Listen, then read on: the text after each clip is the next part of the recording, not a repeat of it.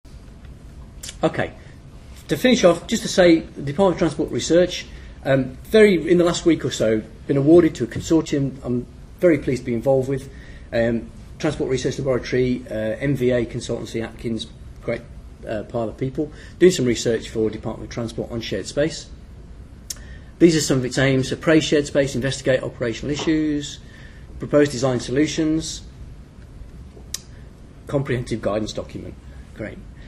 um, and uh, produce a report. And, and, but two years. Please don't wait for it because, you know, there's, there's lots of evidence to show that it's happening now. You don't, you know, you, you don't have to wait for this.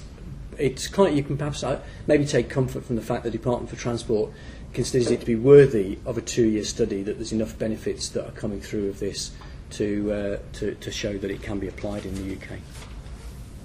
So, um, there's my conclusions really. Um, And I think you know, so the, the, the, the schemes that we've seen in Chambéry and, and, and other parts of Northern Europe, we are beginning to see them happen in the UK. And I, and I can see no reason why.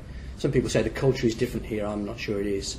I think there's no reason why we can't see those schemes happen here. Okay, thank you.